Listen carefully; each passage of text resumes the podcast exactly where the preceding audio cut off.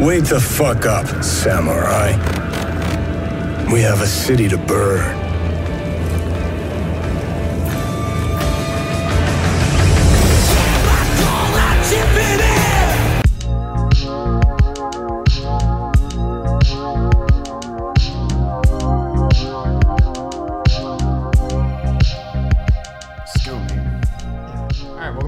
No crisis yet. It is the new year. I am John Lynch. I'm Ben Brown.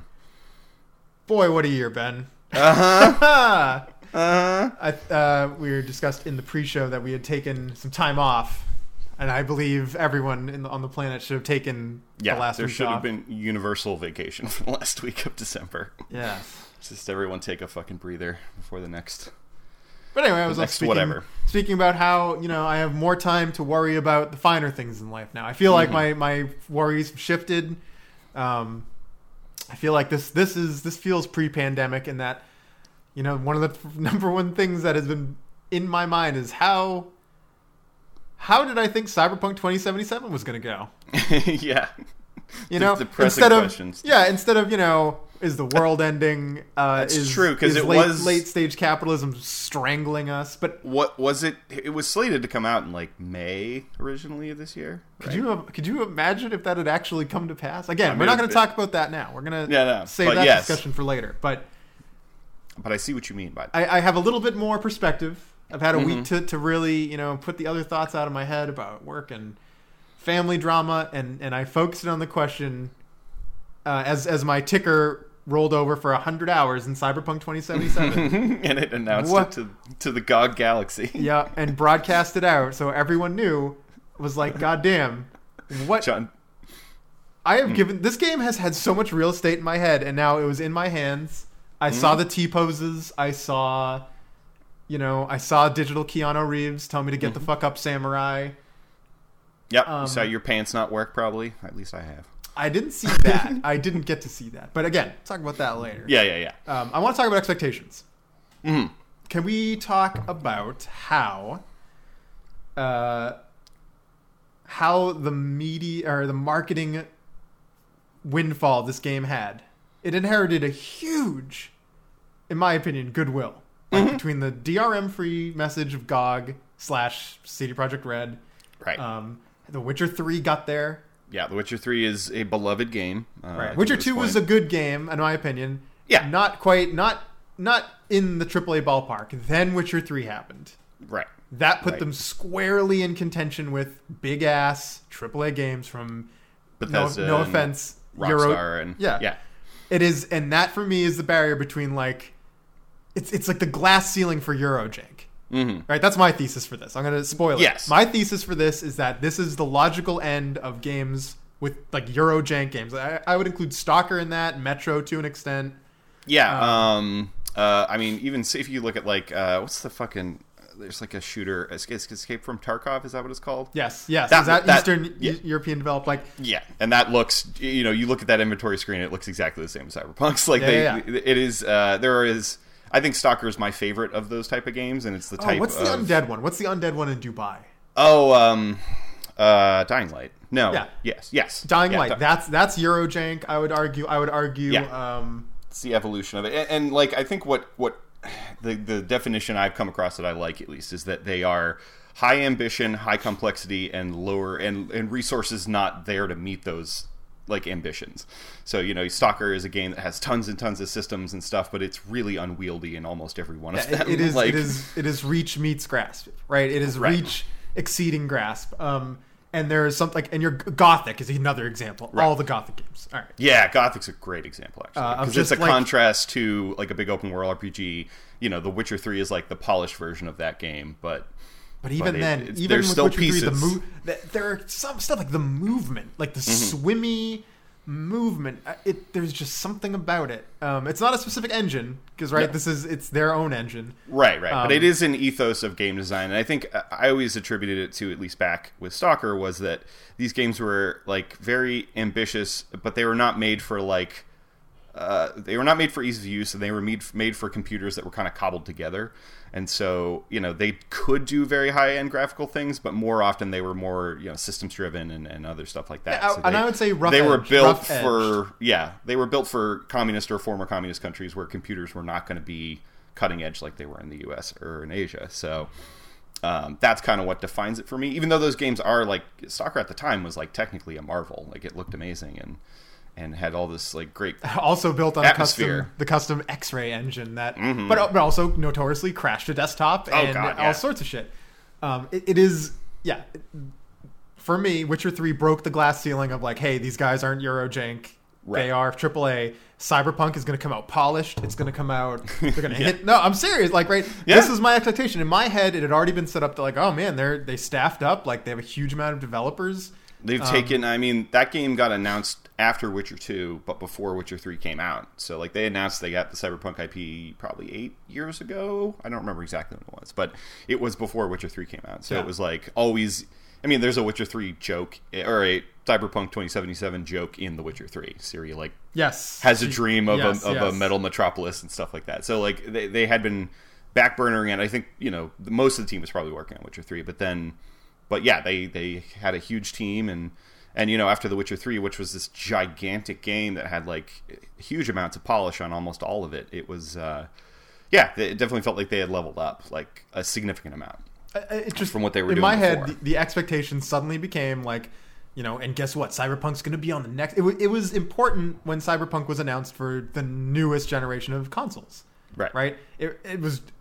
Never mind the fact that, again, we're going to get into this later. Never mind the fact that the expectations on them were impossible, in my opinion. Right. Especially for like fidelity and stuff, and what that hardware was capable of doing. There are so many little things. And we'll talk about this in the next section. There's so many little things that remind me of The Witcher 3, like that they just brought over. Right. They just brought over wholesale. And I'm just like, that's so... It's bizarre. It's interesting. So, like, I definitely was coming to this game, and I didn't really follow much of the, like, trailers or the Night City Wires, like, live streams they did, or any of the, like, marketing stuff they put forward outside of that, like, kind of first E3 demo and trailer they showed. I definitely watched those, and I think at that point I was like, okay, so it's Deus Ex. Like this is what it looks like to me. Yeah, if I have to break it down in my brain, this is what it looks like. Is you got a lot of tech powers and your guns and split between sneaking and whatever. And then didn't, you know, I put it on my brain as like, well, I love The Witcher 3, and I'm sure they will do like the good stuff from The Witcher 3, because The Witcher 3 is not a perfect game in my opinion. Like it has plenty of issues. It had a lot of fixes. Like it has many like fixes. They had to fix that movement control. Like the skill tree is a goddamn mess, and like the inventory is awful, and the way it lists books and stuff, like, which are all problems that miraculously show up in this game too. But isn't nevertheless, strange, yeah. But you know, I definitely kind of had the anticipation of like, well, this is going to be, you know, if Witcher 3 was this polished from 2 to 3, then from this to Cyberpunk will probably be another level up. But also, I think as it got delayed more and more, and as it got pushed back like iterative like weeks at times, I think I started to kind of fall into the thing of like, well, you know, this is only their fourth game. Like this is taking the perspective that this is not, you know, they have not actually made that many games. They've made a lot of like, they have a lot of time between the games, and they obviously have the freedom to develop them. Well, I guess maybe not. I don't know.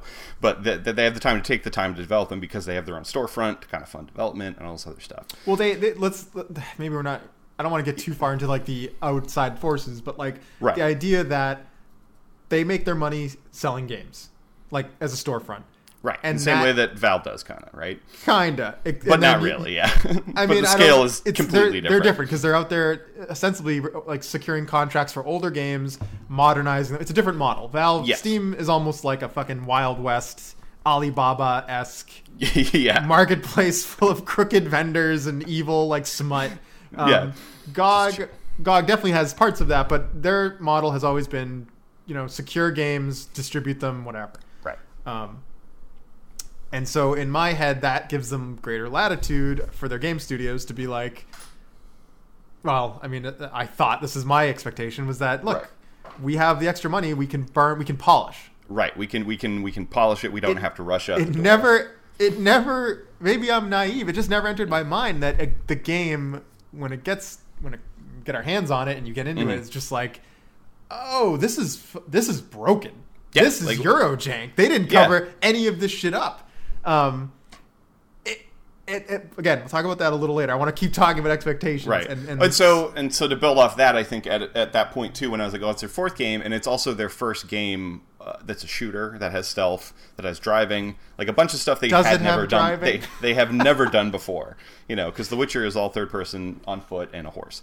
And the other thing I think, and this maybe I came to after it released and kind of... but nevertheless, it's like The Witcher 3 is a great game, but The Witcher 3 is an iteration of two other games. Like, they made The Witcher three times, and they got it right the third time. And I think The Witcher 2 is great, and I think there's parts of The Witcher 2 that are cool, too. I think the world in 1 is really good, and I think the combat and, like, just graphical fidelity of 2 is really great, so they kind of smushed those together to make 3, whereas this is, like, pretty much starting from scratch. And... you know, you can definitely see the things from Witcher that carry over into it, but I guess I didn't factor into my anticipations, at least early, like how many different things they were doing for the first time ever, you know. Whereas, you know, when Rockstar is developing a GTA now, they have made a bunch of them also, but they've made a lot of games with driving and shooting. So it's like that part comes naturally or whatever. You never want this to happen, but I saw anonymous sources telling the New York Times about like the turbulent development and... to me, that set the scale of... It kind of confirmed for me, like, okay, no, there were incredible expectations upon this company. Gigantic, like, impossible to fulfill almost. And yet, when you think of, like, when the New York Times is getting anonymous sources from inside your development team, you've kind of hit the... To reinforce what I was saying, you are now going to be measured against every other AAA studio. Right? Yeah. It puts you on that playing field. And so what makes it harder for me is, like, I rooted for these guys.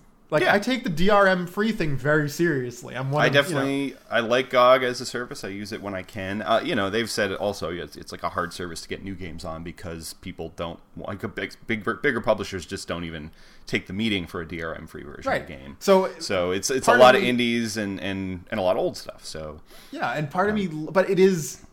For me, I was rooting for this company, right? I had every... I bought the game, I pre-ordered it as soon as I could, probably a few days after they were taking pre-orders through GOG. I got it, sight unseen. That was their goodwill. I wonder, going into this game, before you started playing it, were you rooting for them? Yeah, I'd say so. Or were you more cynical in saying, look, no, this is a big game company now? Yeah, I was. I think I definitely had, at least maybe not in the, like, after the earlier delay this year, and when, like, a lot of the more, like, harried reports of, like, they are just throwing this thing together very quickly, and not quickly at the end, but it's like it is not coming together in the way you would think a game that has been in development for 5+ years is coming together. And but I was rooting for them in the broader sense because I love The Witcher 3, and I think they support that game like crazy. Like, it's amazing They legitimately, like, you know, they released that game and then worked on it, released content for it, free and pay, and giant expansions for, like, 2 years afterwards. So it was I loved getting new content for that game. It was just such a phenomenal, like, experience overall. And again, not without its issues, but, like, I was so into that game and how they supported it, and, like, how they did, like, a big old PC style expansion pack instead of DLCs, and, like... and they also did DLCs that were phenomenal, and it was just like they really nailed it out of the park with that game, and did it with such a kind of, not, you know, I mean, it's always marketing. I know this. I'm cynical enough to know that when they include a little note in their box that says "Thanks for buying our game, buddy," like it's they don't just cross off a list like, "Oh, Ben read the note, great." Like, no, it is marketing, and it is something that I think has worked in the past. I think Epic used to do it a lot with Unreal. Back before they became the largest video game company ever, they had a thing with the Unreal Tournament games, especially, where they would release a ton of, like, map packs and, like, would corral good community maps together and release them under their banner. They would run, like, contests for their mod tools and all this stuff to basically just make it feel like they were giving a lot to the community, and it fostered a pretty positive amount of, like, player-generated content and stuff. And... you know, I think at the time, I was much younger, I was like, God, they're just the best, aren't they? And it's just like, you know now, of course, what they were doing, but it was still mutually beneficial to both sides. And so I think CD Projekt was in that space. But I definitely think that kind of self-effacing, like, oh, you know, we're gamers too thing has kind of eroded significantly with this whole thing, which we can get into later. But I going into it, I was definitely like, I want these guys to just keep getting better and better, because, like, again, the gulf between Witcher 1 and 2, Witcher 2 and 3, and this game and that game, and Witcher 3, I expected to be, you know, iteratively bigger. And I don't think it was, but it's still interesting nevertheless. It is me coming into this blindly being like, no, they'll have it handled. Like, they'll, you know, I've heard about crunch conditions going in and blah, blah, blah, but, you know, they're committed to excellence, and that's, you know, it almost, maybe I'm, again, dating myself, but there was a time when, like, back at Blizzard with, like, Chris Metzen, and you knew, okay, this is a Metzen story, and those fucking shoulder pads are Metzen, and, you know, Blizzard was out there, it was, like, basically people saying, remember when Google was all about do no evil? Like, don't be evil, rule no. Yeah, yeah. And that kind of stuff. And for me, I was getting nostalgic, maybe. And so I'm like, yeah, hell yeah, this tiny Polish studio is going to fucking pull it off and transition into AAA without growing pains and nail it. Like, I just blindly was like, yeah, of course. Yeah. And I shielded myself after I started playing from, you know, the broader stories that came out about epilepsy and blah, blah, blah, all this shit. Right. Well, and that stuff moved, I mean, again, we can get into it later, but that stuff moved so quickly that it was really hard to, you know, the first week or so of the game's release was a lot of stories, like, stepping on each other and doubling back on themselves and all sorts of stuff. And it was like, I mean, this is the media landscape we live in now. It's like, you don't report the whole story, you report what you got now and just keep coming back to it, right? Yeah, man. There's not a time to paint a full portrait. You just keep pulling the thread out. And it was just... I don't know. It was very chaotic. Like, I definitely, this feels a little bit like Fallout 76 and some other launches where it's just like, holy shit, I can't believe they keep. It's that scene from The Simpsons where Bart's trying to get to the door when he has the cast on and he keeps stepping and everything on the way. It's that. I mean, that's what they went through, and it feels like what Bethesda went through also with 76. I think the stakes were not as high on 76 because it was still seen as a side project and this other stuff. Where it wasn't the next game from... The thing with 76 was that they had the plausible deniability of, like, look, our core team didn't make that game. Yeah, exactly. And so you kind of... They're insulated from that. Right. This was like when Blizzard... Yeah, when Blizzard... Or no. I don't know what this is like. If I'm using the Blizzard analogy, I guess it would be like, you know, when they installed that statue with the orc riding the wolf and all the company values at the base. Right. And then... You know, last year, all this Blizzard shit when they, you know, they bowed to pressure from China and those values get covered up. Like that moment of just like, oh, I'm not rooting for them anymore. Yeah. I don't know if I'm quite there yet. It was easy, and it was easier with Blizzard too because you have a bad guy being like, well, this is when Activision started asserting themselves. You have Bobby Kotick, right? This is when they installed this new, you know, CTO who is like, you know, well known for culling companies around Activision. There was outside pressures there that you can see, and I think those may exist with CD Projekt with their investors and this kind of idea that they had to release this game before the end of this year, no ifs, ands, or buts, which I think was a bad call. But we don't know that stuff yet, so I guess the story will come out. I just hope that... I believe it will, yes. I hope that... Again, we'll talk about this later. I hope that the spirit of it survives, and if not CD Projekt Red, if they don't survive this in terms of, like, you know... Credibility or what have you. Yeah. Well, whatever my internal thing is, like, can I ever go back to that... Can I go back to that Witcher 3 high? Like, leaving, I just had such a high opinion of the company when I, like, at the end of that game, I'm at the vineyard, at Geralt's vineyard, and I'm hanging out with Triss, and I'm just this is the best ending to a game I've seen ever, or something like that. There wasn't like it wasn't like an action sequence. I just kind of was like, all right, I think I'm going to leave it here. I think I'm going to end my save here, and I did. Close the book. Yep. And I felt nothing but pride, and I was like, fuck yeah, I supported this. You know, in my head, small Polish company. They're coming up. They're disrupting shit. Yeah. I don't know if I can ever go back to that. I don't know. Maybe that's I'm making too much of it, but there is a feeling there. Like, there's a feeling there of one, you know, I'm not going to say I hate them or anything. I don't hate them. I feel like I got my money's worth in terms of a consumer company relationship, but that warm, fuzzy feeling of, you know, oh, they're the scrappy underdog break in. It's like, sounds like they worked a lot of people pretty hard. Sounds like... They mismanaged the fuck out of this thing. Like, it sounds like a bunch of manager breakdowns and then communication errors between departments. Yeah, in one location. You know, I mean, you know, that's definitely a thing that, like, when you're dealing with like a Rockstar or Ubisoft where they're developing across 11 studios and whatever, it's like that seems structurally really hard to maintain. But this is one studio. I mean, it's a very big one, but and of course, COVID in the mix. Yeah, exactly. And blah, blah, blah. I do think that is certainly a factor. I think that was, you know, to maybe finish out this section. That was something coming into this this release at this point in December.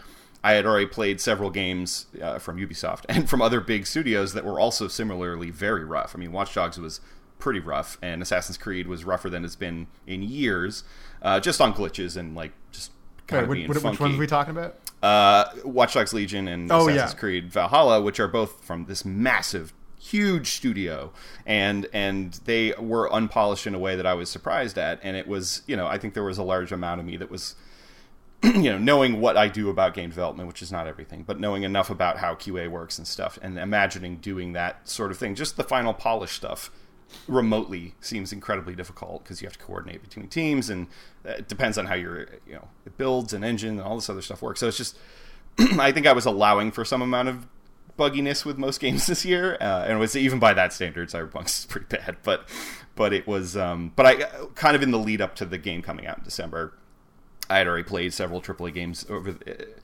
over the year that were like, oh, these are rougher than I would have expected. I mean, you know, this is the 11th Assassin's Creed game and the third they've made in this style. It was like, and I'm still seeing glitches that were in Origins and stuff. And it doesn't ruin the game. Like, and it's not even remotely as common, I think, as Cyberpunk, but it still was in my brain going into the release was like, well, COVID's a factor. Like, and that obviously is part of the reason they delayed it. And also I think it's going to affect games going into next year and beyond possibly. So so I did have that in my head going into, I think, which maybe allowed for when the first kind of PC reviews came out, were like, "Yo, this thing's buggy." I was like, "Ah, yeah. You know." And I'm also a person who like has played happily Fallout games that I have had to fucking edit scripting and shit in. Like it's it's not unprecedented that the game has been this broken and also critically beloved.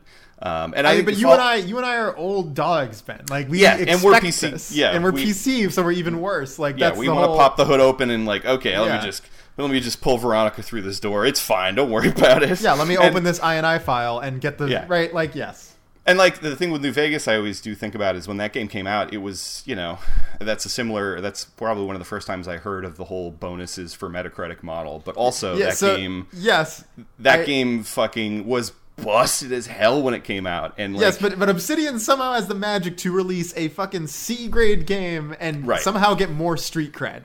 Right, and that game is like one of my favorite games of all time. Also, at the same time, it's like but it is a game that was so broken. I literally had to pull out the code to get it to work correctly. Yes, but what I remember about Fallout New Vegas is everything that people remember about it positively. You know, the launch was something that came and went. Eventually, it was fixed. And Witcher 3, same model though. But I do remember the narrative around it when it came out was just like, oh, this thing is barely functional, and it was like so much worse on consoles, and it was just like it was never like Cyberpunk because like social media wasn't as big a thing back then, and all these other things that make these noises bigger. But Fallout definitely is. I don't know if it's a case study. I don't know if it's as good a game as New Vegas is, but it is that kind of thing where for the first 2 months the story about that game was totally different than its kind of legacy. And I wonder, I don't know how much of that's going to apply to Cyberpunk, but I'm curious to see, nevertheless. Because they are similar types of games, too. I mean, if there's another game it reminds me of, it is definitely Fallout in some ways. So it is Fallout, it is Outer Worlds, it is Deus Ex. Yeah, Deus Ex, yeah. Far Cry vibes are very strong. When I got the aerial takedown perk, I was like, oh. I mean, utter commitment to first person in the same way as Far Cry, where it's like when you're going to fall through a window, it's going to be in first person and all these things. All right. Yeah. I want to tie it up here. So it's December 10th and we've installed the game now. Yeah. So yes, we are. So I got on the night that it went live. Yeah, me too. Because it was live for GMT, so it was live for us at like 7 p.m. that night, which is pretty cool. Yeah, so I hopped on at like 8 or 9, and I was like, "Holy shit, it's up!" Yeah, it exists. And you know, I was like, "Holy shit, my graphics card needs to chill the fuck out." Yeah, because this game is murdering it, and it's making it scream. So got in the controls, bumped it around. I started as a corpo rat because I was like, sure. The mirror I was like, wow, they are not kidding about them having to have elaborate shit to hide the fact that this engine cannot do reflections. Yeah, which is crazy because it is like, it's a ray tracing like demo in certain parts. Like in certain parts. I don't have any ray tracing. Yeah, but it's like so funny that a game's so based around one technology that, you know, allows for real-time reflections without mirrors. Couldn't do it. Down to the mirrors on the cars being fucking cameras, which... Yep. Yeah, it's one of the things that struck me, and even then, you're... I don't know, what background did you pick? I did Street Kid. Fair enough. So you're already in the city. Yeah, and honestly, and I'd have to go through the other paths, but just seeing some of the general stuff, I think that game was written for the Street Kid, and I think they added the other two after the fact, because you get so many times to flex your Street Kid knowledge, and it just doesn't, from what I've seen of other playthroughs, you do not get to flex nearly as much with the other ones. I don't know that it matters that much, but it definitely feels like the V they have envisioned is a Street Kid in some ways. So I'm sorry, but the voice acting was some of the most abrasive voice work I have ever heard. So you mean for your V or for just my male V? The male V, the male sounding V is one of. It doesn't make any sense why he would have a corporate background because he talks like this, like a tough guy, and it doesn't make. Oh, and I was going to say that's sense. The thing I really like about the female V voice is that she is. She's not. Yeah, she's got a kind of a husky quality to her voice. It feels like she grew up rough, and like it's just the way they write her too, I think, is very much on the like, oh, I've been around the block a few times kind of thing. So yeah, and I get that. If V, like you said, if V had been a street kid, yeah, it would make 100%. But when he's at a corporate nightclub, it just, like you said, it just didn't. I don't know. There was weirdness. It wasn't like getting into a warm pool and being like, oh man, this is amazing. They did it. Yeah. It was more just like, wow, there are rough edges, and I'm 3 minutes in after character creation. Like, yeah. Okay.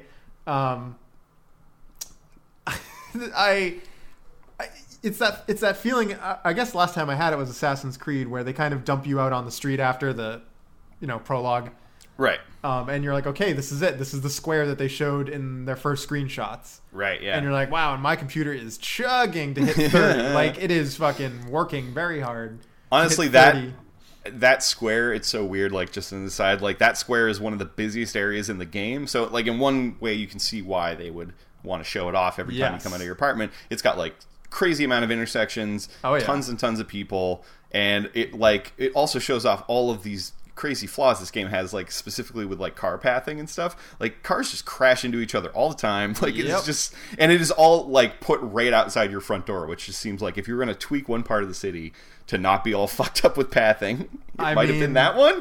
Yeah. But, and there's like a gunfight perpetually going on like just down the street from you. Okay, so this is the thing. Yeah. That when you get and you walk out, they're like, all right, hey, you get a little pop up. It's like, hey, shit happens in Night City, and it's just a shootout. And so I'm just like, am I going to get in trouble? Like, it is a playtester's nightmare, in my opinion. Right. Of just like, what the fuck, like, what is this game? And for me, it was in Assassin's Creed, you didn't get the scale of that game, or I didn't grab it until I just started climbing a cliff that was like 800 feet up. Right. And I was like, oh, they're just going to let me go. Okay. Yeah. We'll go right up to the top of this cliff. Right, yeah. Similarly, in Night City, you're kind of cordoned off Grand Theft Auto 3 style, where there's a checkpoint set up, and you're not in downtown, you're in this little section. Oh, so you only... Yeah, see, I think I just kind of pushed through the prologue as soon as I figured out that was, like...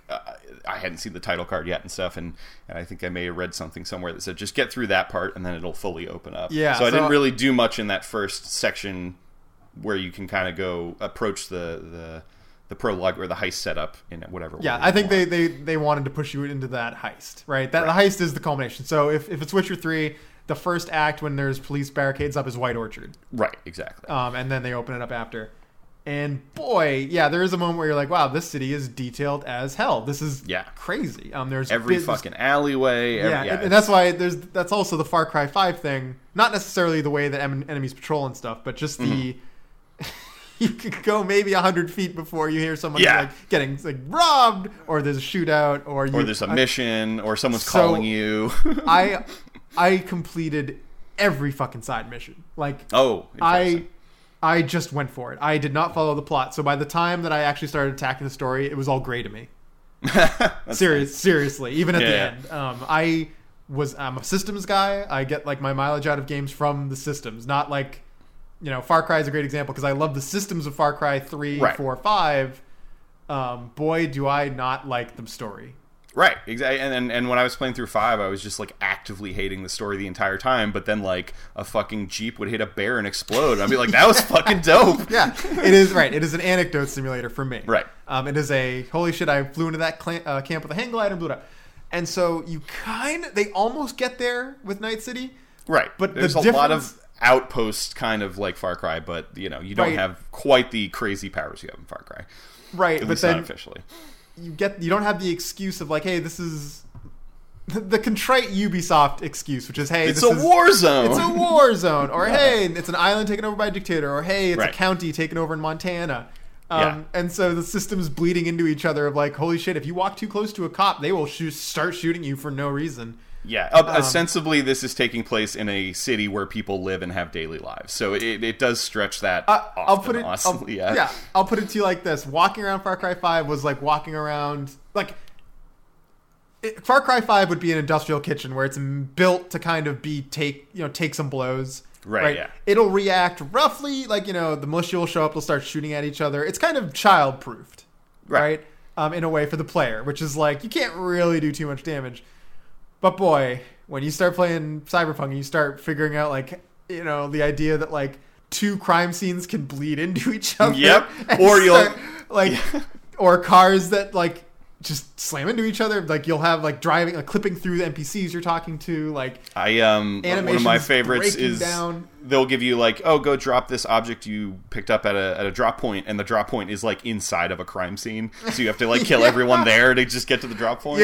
You just get the sense that it is more delicate than a Ubisoft game. Yeah, all these little, like, I don't know if they're like squares on a quilt or whatever, they're all overlapping each other instead of being connected like they should. And it's I would say that's like broadly the game in a lot of ways to me, is that it's over, like, it's this giant plate of stuff that they didn't really have the time or wherewithal to connect.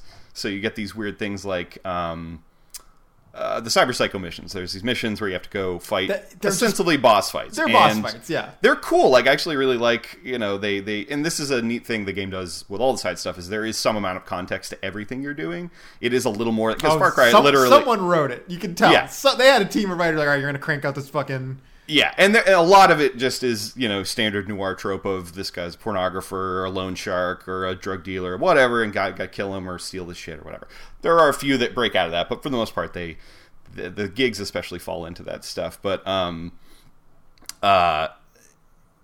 shit, I forgot where I was going with this. Damn it. But yeah. So like the gigs especially can like they send you into a place, and if you're playing stealthily, it's like, all right, it makes sense you, like, sneak in the back window and, like, hack in and whatever. But if you're playing a character that starts gunfights all over the place, like, there's a very clear, like, magical area within those missions that it will not affect the cops at all. And I even had a mission where I got attacked by the cops during it, and I slaughtered a bunch of cops with a katana in broad daylight, and the cops did not respond to it at all because it was within the mission corral. And so that stuff can feel... yeah, I don't know, because, like, okay, so my Far Cry comparison, I was saying, like, the outposts in Far Cry are, like... open form missions, essentially, right? They're my favorite. That is why I play, is to dismantle a bunch of outposts. And that is what a lot of these gigs are, is essentially like, here's an outpost, figure it out, you know, peel the onion, and we'll give you a little bit of context for it. So I do like that over Far Cry, where it's just like, hey, here's another resort they took over. Which, again, I guess maybe the setting also makes it just shorthand of like, why am I infiltrating this gas station? Oh, they took it over. Why am I infiltrating this farm? Oh, they took it over. Like, it's the same story, so they don't need to write anything for it. Whereas this one...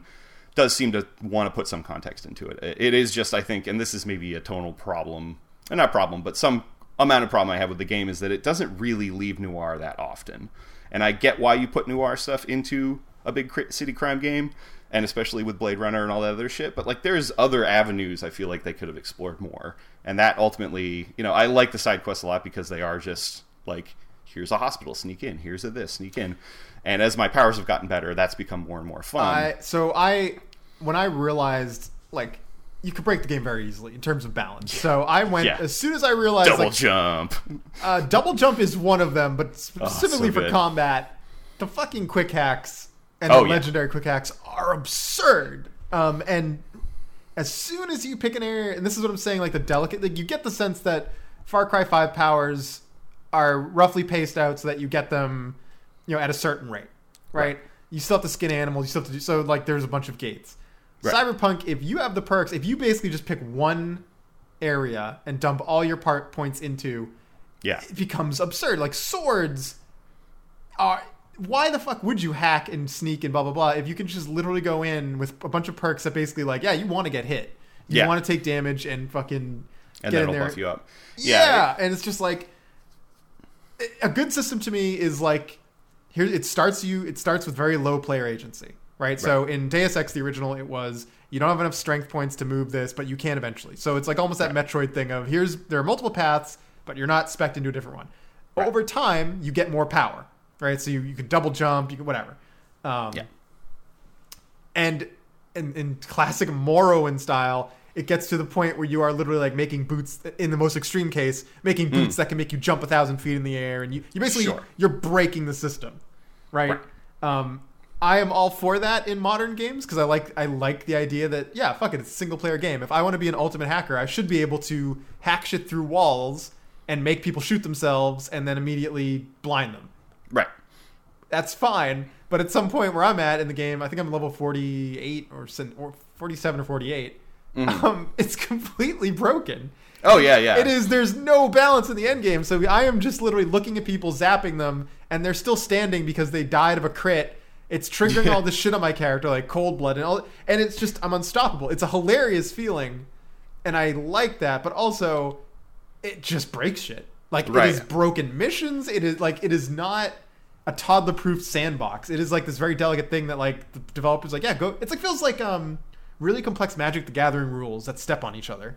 Yeah, well, and that I guess, goes into my big platter metaphor, where it's just like, we got RPG systems, and we got a stealth system, we got a shooter, and we got... And, like, but how do they complement each other and that kind of stuff didn't seem to, like, come through completely. And it is also... I think interesting because they've, prior to this game, they made games that were not RPGs. Like, The Witcher's an RPG in that you choose stuff that Geralt does, and you have a skill tree, but, like, there's no stats. Like, your stats are all on your armor and your weapons and shit. It's not like you're leveling up and putting... Right, you're not making a smarter Geralt or a stronger Geralt or whatever. He's just Geralt, right? And whereas this game is very, like, it has the trees, it kind of has a pen and paper setup of, like...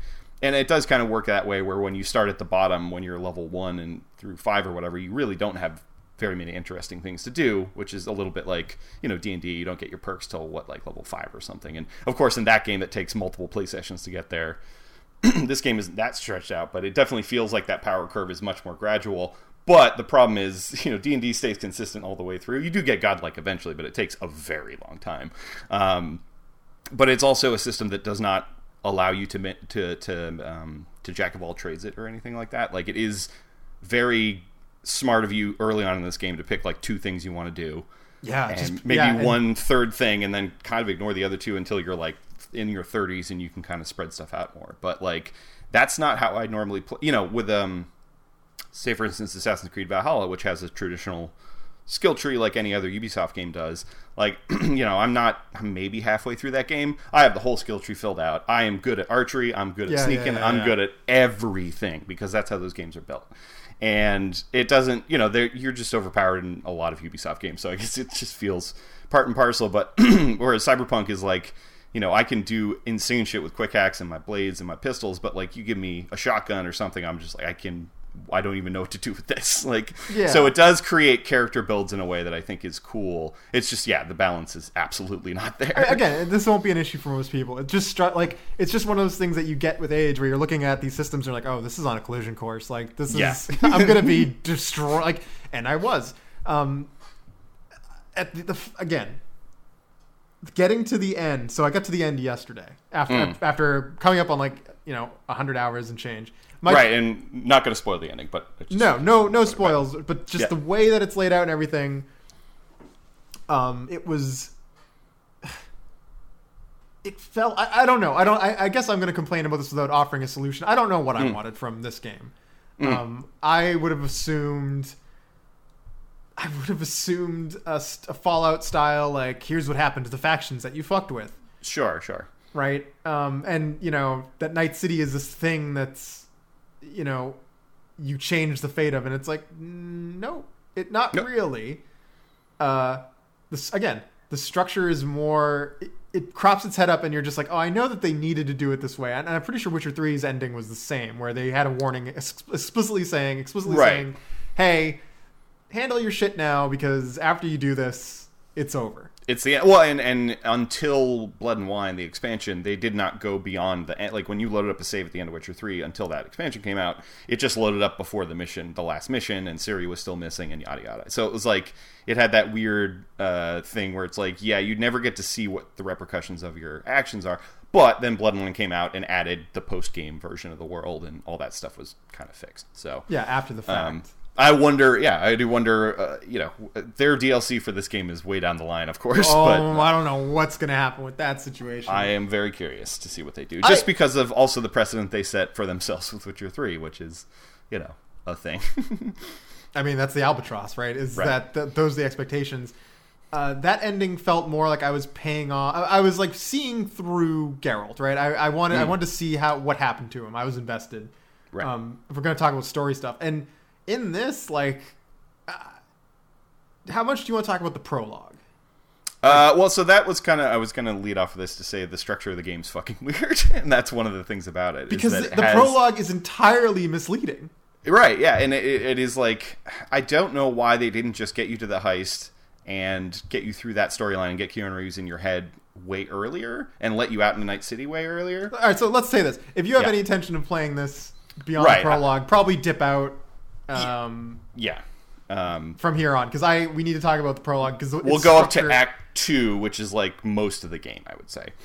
And honestly, the more interesting like side missions and side characters, that's really for me the real like that's when the game like fully opened up for me, and I was like, okay, I can absolutely fuck with this for 70 hours. So we're gonna spoil. I feel we're gonna spoil the prologue. All right, so look. The way the game is built is like you and your buddy Jackie are gonna get into some mischief, and you're gonna become legends in Night City. Okay, great. There's like a hacker, a netrunner, you know, that's on your crew. You're going to work for Dexter Deshawn, who's a fixer. So they're introducing how the world works. Right. So fixers in this world are the go-betweens between the client who wants the job done and the people that perform the job, or the mercs. Okay, cool. You're a wannabe merc. Great. Okay, now we need to steal this relic from Arasaka, which is like the largest corporation outside of Militech, right? Blah, blah, blah. Yeah. So all this shit, there's like talking to Dex Deshawn and doing recon. I think there's like, you have to, you know, you're meeting Vic, you're Ripper Dog. There's this whole fucking there's a whole branchy quest where you can work with a corp to get this, it really also sets up the idea that the quests in the game are going to be super dynamic, and you're going to be able to like play people against each other and completely different outcomes for those missions. And I would say that's largely not true. Like, you definitely have decisions throughout those, the quests in the game, but I don't feel like they ever, or at least for me so far, have not branched in the way that, like, the Militech lady, whereas, like, if you took the malware off her chip, then she gets killed by her associate before the end of that cutscene, but if you don't, then she shows up at the end, she had him killed. Like, there's just so many ways that one can go, and I felt like that was their intention with the prologue, was to set up, this is our mission design, and then they never really got there. It's funny. got back to it. It's funny, because in Witcher 2... the lesser played of all the Witchers, even less, not less than one, but Witcher 2 has a big middle act that is completely dependent on how you choose it, right? You choose a side, and you basically, the second act is fairly different depending on, you have like a different cast of characters, a different missions, all that stuff. Right. And it completely, and it's right. So they basically took that, instead of putting it in the middle of the game, they put it in the very beginning, and then I'm just like, the whole time I'm just like, this feels fucking weird. I don't know. It's like a miniature version of a game in some ways, because it has almost that like diamond structure they talk about with the BioWare games, where it starts at a single point and then can branch and then comes back together at the end. And then this does that within the first 7 hours and then starts over again, essentially. Then the game ends with a fucking late title card. It's one of the latest I've ever seen, I would say. And you know what? Turns out Jackie, turns out all the people, your fixer that you thought was going to be your mentor in the game, you know, fuck all those people, they're dead. They're all dead. Yeah. The heist went real bad. Yeah, they basically did a session of Cyberpunk, the pen and paper game. Right. And at the end of the session, the single session, they're like, actually, everyone dies and you get shot in the head. Yeah. How much more similar to New Vegas can this fucking game be? But also, like, New Vegas did all that in its intro cutscene. Right. So in some ways, New Vegas was somehow better paced. We could have that argument on a different day. I just think the way that the game introduces you to the open world is way more sluggish than it needs to be, and I think it's weird and because the excuse I do see on the writing side of things, like, oh, we got to introduce you to Night City, it's a dense place, it's overwhelming. But they don't do a great job at that, both because, like, I don't think the idea of fixers is, like, that crazy that you need to They're fucking mission givers. They're mission givers. They're GTA characters. Like, they're not a new video game concept. Yes. And they're not new to noir fiction. So, like, people probably be able to hang if you just say, this guy's a fixer. But then also, like, it just doesn't... The game still does a bad job of just piling shit on you when you do get in Night City. So, like, when you get past that first, like, montage, essentially, and then it lets you out into that square and goes, okay, you know, you can pursue the main missions, but also there's all this other stuff. And once you start going to that, it just, like, dumps on you so hard. Like, every region you go into, the fixer calls you as soon as you get there. Every mission you drive past. It is so mechanical. They just shoot text messages at you. And, oh, you want to buy this car? Oh, there's this here. There's a perp over here. There's this blue mission here. And it gives you no, like... There should really be a screen that comes up at the beginning and just goes, here's the hierarchy of missions, just so you know. Like, these are the good ones, these are the okay ones, these are the generated just in case you need resources ones. Like, it just, because it's so gamey, it is odd that they don't just go, like, just pull it up and say it. If they were trying to make it natural, like a Rockstar game would or something, I can see why they wouldn't put that stuff in, but it doesn't work that way. It's so mechanical that it doesn't feel like, oh, I'm stumbling on this. It's like, no, there's a thing on the map, I'll go there and a mission will happen. Like, it's not... For me, again... Yeah, so it's this weird push-pull between, like, they want an organic introduction to Night City, but then they also don't do that with the way that they disperse missions and stuff, and it's very weird. It is like, in GTA 5, there's a couple Rockstar comparisons I want to make. In GTA 5, right, they were like, all right, and the game is going to be built around these centerpieces called heists. Yeah. And you're like, okay, but in reality, there's maybe 3 or 4 of them. And there's so many fucking filler missions, and the only thing that holds them together is that Rockstar's writing and their voice acting and their, you know, production design, all that. Yep, yeah.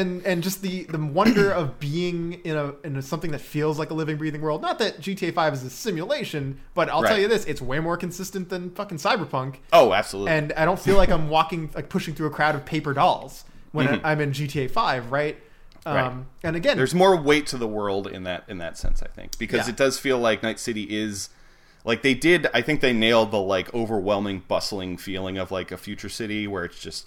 loud and you look up and it's just buildings over buildings over buildings and billboards, and like that stuff I think does register, but then the cacophony of the game itself I think like pulls you into a more video gamey space and makes it also, you constantly are just like, how does this city work? Like, how do people do their daily anything with like just rocket launchers going off and stuff? And it's I mean, part of that's in the lore. Like, Night City exactly. Like, that was the thing I kind of had to step back and be like, well, this is a tabletop RPG where everybody has rocket launchers and, like, all the fashion catalogs are like, oh, pair this jacket with this handgun. Like, it's a video game world, even more so than maybe even The Witcher was, normal life doesn't... You know, the only, like, actual lives that happen here are the player characters in this RPG, essentially. So... Yeah, but boy, you know... If you want to talk about a harsh comparison, like Red Dead 2, also technically broken in a lot of ways, but you can follow someone around as they rebuild their house, and like there's little subtle art, like there's just subtle art to that game in terms of, you know, the consistent joke is horse testes, right? Right. But it's not just horse testes, because that's emblematic of like a commitment to the backdrop, right? It's the way that your fucking snow on your jacket melts in real time, and like and all you're trudging through the snow, and the character's animation, like you're spending time in that world. But when I'm in Night City, it is literally, even at the beginning and even in the middle and end, it was just kind of me running between waypoints, sometimes finding funny stuff. I don't know if did you find the clippy gun? Yes, I did. Okay, so like. One. That was as close to a mysterious stranger mission I could think of. Some other ones that I thought were more clever. There's one with a vending machine that I think is really funny. Brendan, the vending machine. Yeah. Did you finish that quest? Oh yeah, that's a great question. That was fucking dark. Those ones are really fun because they happen over the course of, like, you do a stage of them and then go away and come back. There's one with the preacher that's the same one. Similar to Rockstar games, that like, right? So right, exactly. Very much like The Stranger, where you come back to them over the course of the story. But my fucking issue is that that did never felt like the majority of the game. I don't know. I never... No, those always felt like the exception, not the rule, because like I said, the rule is like noir Mad Libs, where it's like they're making BDs in here and also smack and also human trafficking. And it's all just very generic. And it has that, you know, I think this is maybe inherent to... I'm not sure if I want to blame the tabletop game or just Cyberpunk in general, but there is that edgy noir-ness that's kind of... is a part of most Cyberpunk that I've seen and read and stuff, where it is just like, yo, shit's bad in the future. So, like, yeah, I will allow for some of the tone to be very edgy, but I don't think they... It's weird because, like, in some ways the game is written in a GTA style of just, like, everyone sucks, it's very nihilistic, just brutal... it's a brutal existence and all this other stuff. But also, a lot of the characters in this game, especially the side characters that are written out, are very fully formed personalities and have a lot of depth to them that GTA characters never have. So it's a very odd tonal thing of having this GTA shit, which, you know, has all the, like, fucking cum shot billboards and all the dumb shit that those games have, but then also in a city where these people are living in this world and there is a much more real stake. So it's bizarre to kind of, like... yeah, there's those two together. There's tonal incongruity, right? So, and I feel like Rockstar figured that out in GTA 4. So it's weird that they kind of went into this game, you know, the fact that like, oh, these two can coexist. It's like the fact that I can warmly remember Nico's cousin being like, Nico, and like I'm just kind of like that fucking guy. I don't know, because one of the tenets of a game like this, right? So yes, it's Deus Ex, you know, gun sneak. Tech, right? It is certainly that. There's outposts. They're not really outposts, but basically that's what they are, because they can be done independently from the story mission. And they do kind of exist in a little bubble that doesn't get affected by anything around them. Yeah, like, yes. I don't want to say dungeons. They're not the equivalent of dungeons like Bethesda, but... You're usually going up instead of down, so... You're going up or you're digging down. You're like, holy shit, the tire shop has a fucking secret lab underneath. With drugs. Oh, what was the one? Oh, what was my favorite fake drug? Nanoacid. That's bro. And I think even in the dialogue in that mission, they're like, you don't even want to know what nanoacid. Like, it's just like, holy shit. It's like Death 6 from Star Wars. It's just like, what the fuck is that? But then, okay, to switch gears for Panam, for me, and like I can understand, I ended up with Panam because I didn't get a call from Judy. Something. There is something that fucking sucked. The Judy questline, I had to get near to, you know, the bar like she worked in the prologue. You have to kind of get near to that, and it seems like she calls you then. It's bizarre. And also you have to do it after you've done the Haitian section of the Du Bois section of the... And so I didn't even realize. So I just ended up going all the way with Panam and basically having her be my partner. Mm-hmm. Just because she... And it also, like, kind of reminds me of Pavarti a little bit. I like her a lot. She's an interesting character because, like, she is the outlines mechanic chick or whatever that's in a lot of games like this. But she's way more hot-tempered than those people are. She's not nice like Kaylee is in Firefly or Parvati is. But she's also like, and her the whole avocado thing is complicated, and I think that stuff works really well. And that's... And also the fact that stuff all happens outside of Night City, away from all the fucking porn billboards and stuff. Like, I think that might have been the most tonally consistent storyline. Yes, the Badlands storyline is great. I love the Badlands. I think that almost, for me, being out in the Badlands was better, except for obviously the vehicles handling like shit. Hey, can we do a shout out to... What the fuck were they thinking with the driving? Oh, the driving in cars is so bad. Like, I've gotten pretty good at the motorcycles because you can weave into traffic and they turn and accelerate much faster. Quick tip, motorcycles, you cannot accelerate and turn at the same time. You have to, like, seriously let off the gas and then make your turn. Cars are so heavy. Terrible. Holy shit. There's only one car that actually works decently, in my opinion, because it handles like an RC car, which is the Coyote. And you can buy it in the Badlands, and it's amazing. There you go. But someone referred to this game as the opposite of Someone referred to a game as the opposite of Gestalt when it's the right. Gestalt is this philosophical concept where all the pieces of something create the whole of it. Yeah, but it's hard to explain. What if you have the opposite of that, which is right. Or all these pieces around are, you know, and their strengths and weaknesses, but they don't fit together. Nope. And there's this thing of like, okay, well, you know, Panam is a really great character, in my opinion. She's, you know, she has a plan, but the plan doesn't go right. And she's like, oh, blah, blah, blah, all this shit. You get to know her. Same thing with, I didn't really feel it with River, the detective. Yeah, his was fine, but I definitely, and I think I believe the romances are very, like, the characters have a preference. It is, like, the BioWare style, I guess.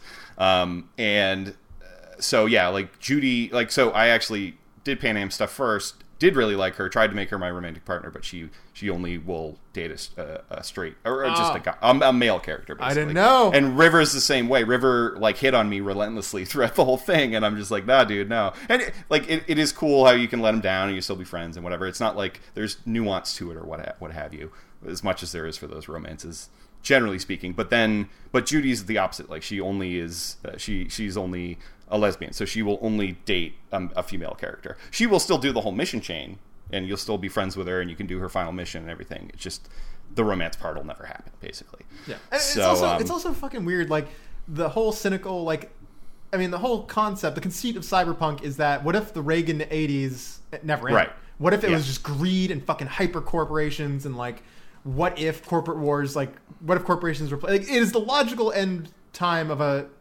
It is the logical extension of a time that ended long ago.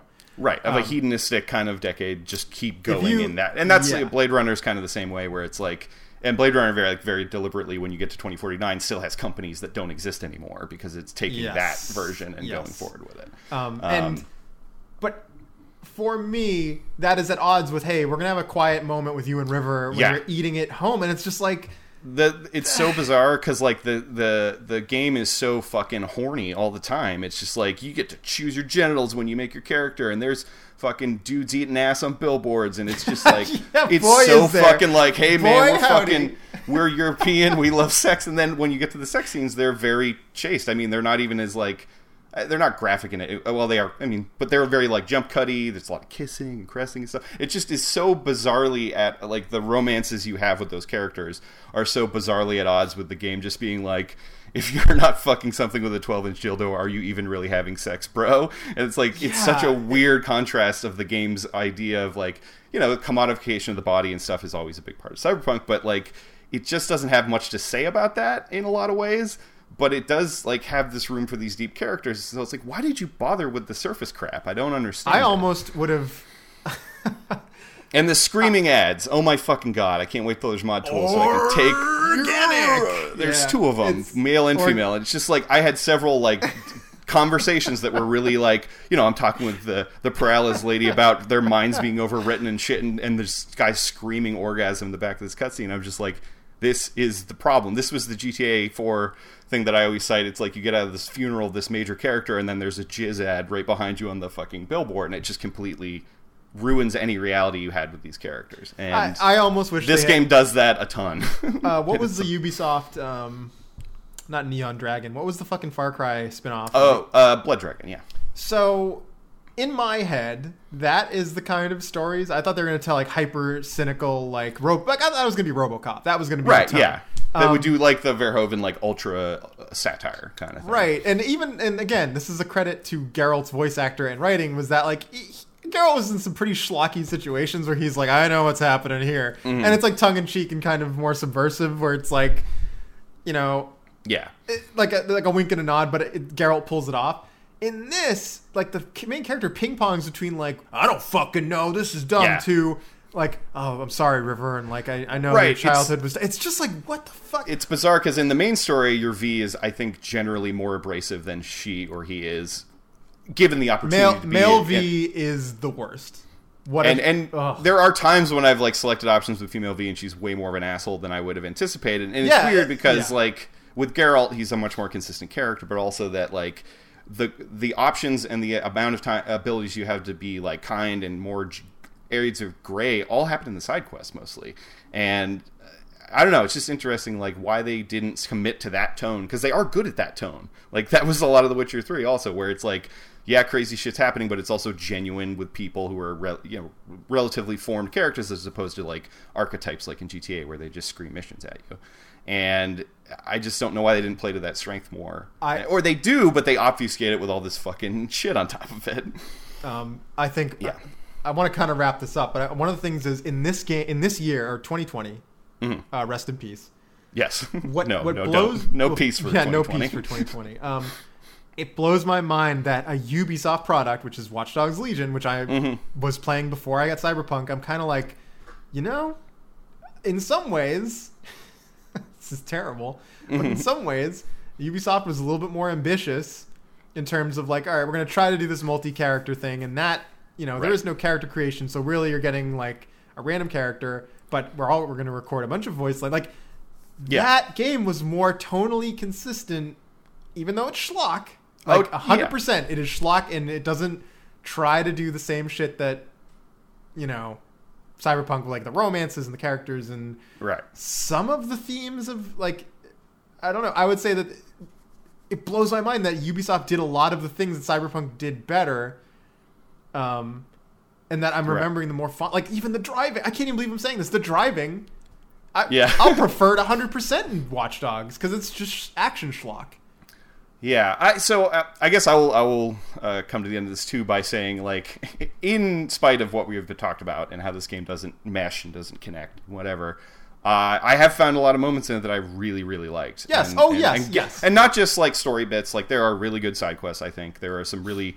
The Parella's one I was just talking about, which is a totally optional side quest with this like mayoral candidate. Oh man, I have so many questions. And I want DLC off that quest, first of all, because it doesn't really totally finish. It just kind of leaves you in a very ambiguous place, which makes sense, but it's still like, oh, I want to know more because this is such a cool concept. It's not a new concept, but it's the Manchurian Candidate, bro. Exactly. It's the Manchurian Candidate, and it's like a really cool version of that. And so, like, there's definitely a lot of high points with the missions. I had a really great time, and it was one of the main missions, actually, the one where you're, like, fighting. You have to, like, clear the people along the parade route. It's, like, that elevated market in Japantown. Yeah, that felt nothing like a... It's just funny that it felt so divorced from the rest of the game. Well, it the way they track it out, it is all in a way that felt like Splinter Cell. Dude, it felt like Splinter Cell Chaos Theory. But it looked really cool. So that was my thing piece, atmospherically. Yeah. And then, I got through the boss fight there, and then I had to get out. And, like, I don't know. I just had a perfect moment of, like, oh, there's a bunch of these guys who I can't, like, headshot one off because they got helmets and stuff. So I can't use my, like, stealth take them down all the way. So I'm just going to, like, because I have my quick hack, so they spread a ton. Yeah. And so I spread blindness basically through the whole floor. And as I was going through, because they don't all get it at the same time, it basically jumps from one target to another.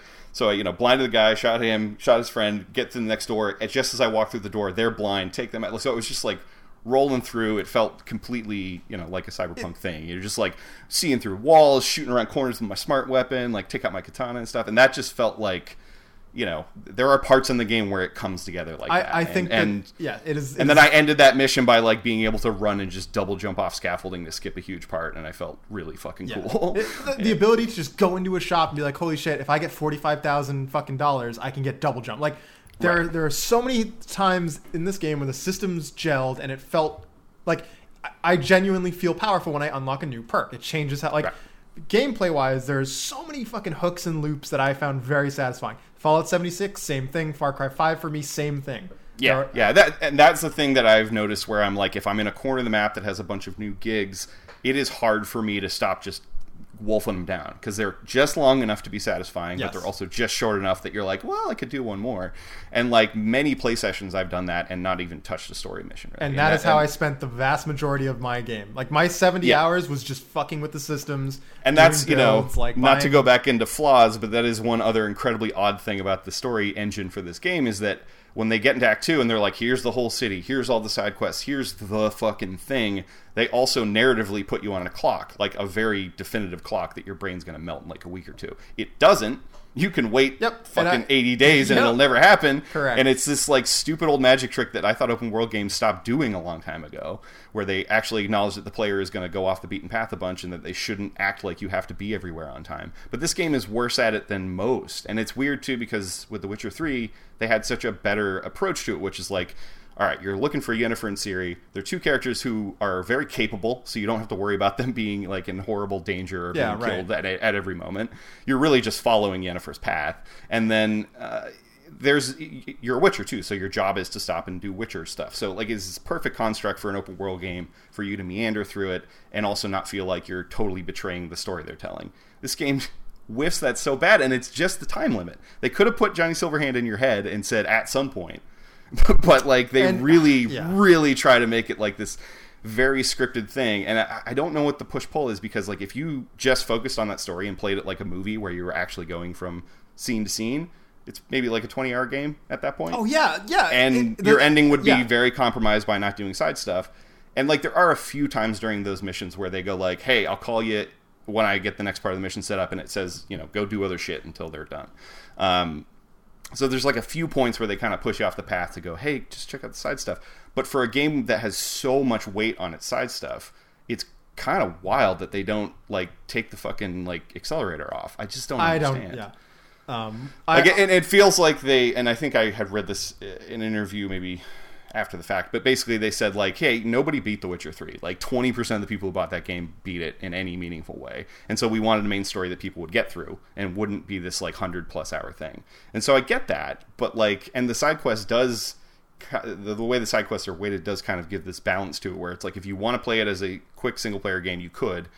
And if you want to play it as a huge expansive side game, you can, but both sides are damaged by the way the other side is run, essentially. Yeah, man. It's And it's like, once you beat it, I want to have another... We can just talk completely about this stuff. Well, and basically what I had to do is the same thing I do in a lot of old open world games, is just compartmentalize the fact that those mission givers will wait there forever and I don't need to worry about it. But it is totally immersion breaking in a really frustrating way. Basically the same plot device for Red Dead Act. Exactly. And it's just like, what? But that actually has like narrative consequences in the like the ways that Arthur works, the ways that the game plays. Like it wants you to accelerate the story because like it's so much better in that game. But yeah, it is kind of the same exact idea of like, oh, ticking clock, you're gonna die. But also don't forget all this cool content we made. So it's just goddamn, it's bizarre. But when it does work, and it does for me a lot, I am just you know, that aesthetic. You know, it is very an old kind of creaky version of Cyberpunk that is very 80s focused and what have you. But I just found it so arresting when it looks great. And like, I do like driving around Night City a lot, actually. Like, I don't love the driving, I do too. But I like throwing on the music, looking at the cool lights, the skyline, from because they really did like just throw in like Akira and the fucking flaming stacks from Blade Runner, and then the solar farm from Blade Runner 2049 is outside the city, and then like just picking out all that stuff is really fun.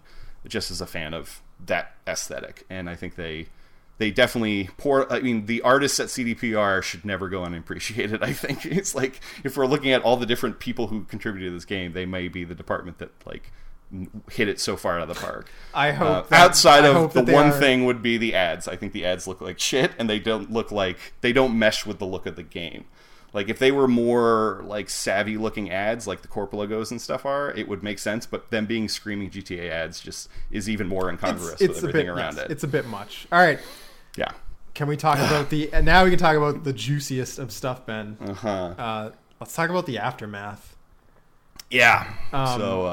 So, I don't want to spend too much time on, because some of the stuff... It doesn't affect us as much, because we're both playing it on PC also. I think that's a key thing to point out. Well, no, I think it's not about affecting us. It's about, you know, what... Yeah, in the greater context. Like, I had hopes and dreams for CD Projekt Red, right? Right. I did not want to see them get fucking lambasted by, you know... The New York Times and various other places, yeah. The fucking idea that for some reason the brain dance effect would actually trigger. So yeah, basically trigger epilepsy. And so this was the weirdest thing, because that story got like stretched and pulled and retried. Like, essentially in the review copy they sent out, I think one person reviewing it had a seizure while playing it, because the brain dance, at least, and I played it before they patched it. Like, the brain dance is this thing comes over your eyes and it flashes in like a pattern, and then you zonk out and go to virtual reality or whatever. And they changed it, you know, within 2 days of the game coming out, it was patched. So it's just one flash and then you're in. Like, there's no repeated flashing or anything like that. And they put the warning in, but it's true. They did ship the game ostensibly without a warning. Well, that's not true. The day one patch added the warning. So that doesn't count, because reviewers reviewers know they are getting a version of the game that is not necessarily the final one. But like, how did that get through? Like, well, no, so again, it's not the specific. Well, we know how it got through. So this is the whole fucking thing, right? This is that. I bring that up because it's crucial to the whole story. It sets the tone, right? It was just like, oh, that's a weird thing. Like, that's a weird thing to have a headline running about a game that just came out. Epilepsy. All right. Well, they fixed it. Whatever. Then it became, hey guys, we know it's rough on PS4 and Xbox. Yeah. Just go ahead and ask for a refund. And then Sony was like, hey, motherfuckers, actually... We don't have a refund policy. Please don't draw attention to that. We're pulling your fucking game from the store. Yeah. Also, it turns out that they had received a waiver. There's a great Modern Vintage Gamer video about this. They had received waivers for their certification process on those platforms because... Which, as I understand, is totally standard practice. Like, it happens all the time. You basically go like, hey, I know this isn't up to cert now, but we're working on a day one patch. It will be by then. You can trust us. We're Activision or whoever. And then Sony goes, okay, here's a voucher. Basically. Yes, it is not that it doesn't happen. It's that when it does happen, attention isn't brought to it. Right. It is the Electoral College. Like when it runs fine, everyone's like, fucking whatever. The electors. Right. When let's say for example, an autocrat starts to shake the foundation of the fucking system and be like, wait a second, there's a bunch of holes. And he starts poking his fucking finger in all the holes, and they took all the. When I say goodwill, right at the beginning of the episode, we were talking about goodwill. Yeah. In my opinion, it wasn't just me. It is from industry executives being like, hey, these Polish guys will deliver, right? And they whiffed it. And then you get into the questions. This is what blew it open for me. This is the shit I want to talk about, which is, okay, they, after reading that New York Times article about the fucking hot mess that you never want a paper of record reporting, I think the headline was literally like, Cyberpunk 2077 was set to be the biggest title in, gaming history. What happened? To have a headline like that run, it's brutal. And granted, I work in marketing, so like it's kind of like Schadenfreude, where I'm like, ooh, thank God it wasn't me. Yeah. And then to put out like cheeky, like social stuff. I'm not saying that CD Projekt's going to die overnight from this. It is more that, like, when an instance like this happens, is it indicative of rot at the top, right? The crunch conditions. Right. Just so, like, tell me if I'm out of line here or not in reality. The crunch those people were put through was meaningless. Yeah, I mean, because... that's the thing that sucks the most about it is, like, and this is, of course, that people knew in fucking October that this thing was not going to be ready for a December release. And what it seems like, at least from what we can glean from the reporting, is that a lot of it was like management trying to play nice with investors and also somehow make this game come out on time. Is this not the perfect... And of course, in order to do that, they had to ignore one side of that equation, and they chose to ignore the developers, essentially. And whether or not, the investors were like... because the investors have already like... because I believe, and I don't know how this works exactly in relation to Polish economics, so to speak, but they're a publicly traded company, so they have a board of investors who answer to and stuff that a lot of game companies don't necessarily have to deal with, if they're independently owned or whatever. So the idea that like they had all this pre-order money, they had all this money just ready to go as soon as they released this game, and that they were pressured or they decided to say, you know what, the PC ones will be fine. We can probably shoulder the refunds of the PlayStation and Xbox ones. Just fucking go for it. And it's the worst decision they made, I think. Yeah. And I can there is an amount of understanding I get from the reaction they got when they were delayed it 3 weeks, and it was just like, you motherfuckers, whatever. And but people being mad about a game being delayed is I think doesn't last very long. People forget about it, and the game gets released. You only get one launch, right? And that's been quoted from Miyamoto for decades. That's what he said about Ocarina of Time, and he's like, I just don't know how they didn't really, especially that they had the freedom to take a very long time to develop this game. That they didn't, and whether it was like feature creep of they just kept adding more shit and they never got down to finishing it till the last 8 months or 18 months or whatever happened. I have the article up. Can I read the title? Yeah, this is a New York Times article ran December 19th. Cyberpunk 2077 was supposed to be the biggest video game of the year. What happened? Nearly a decade of hype led to a troubled release riddled with glitches, a livid fan base, refunds for potentially millions of players, and a possible class action lawsuit. Yeah, which a lot of those things have come to pass and actually don't seem to have affected them as badly as you would think. I mean, I think they've said even with refunds, they still, did very well on that game. This is the question, right? So, yeah. Is it the Blizzard situation of when Mark Morheim left that company, that was the death knell, right? And the article goes on to describe various infighting and miscommunication between the teams and blah blah blah. So a bad release like this, right?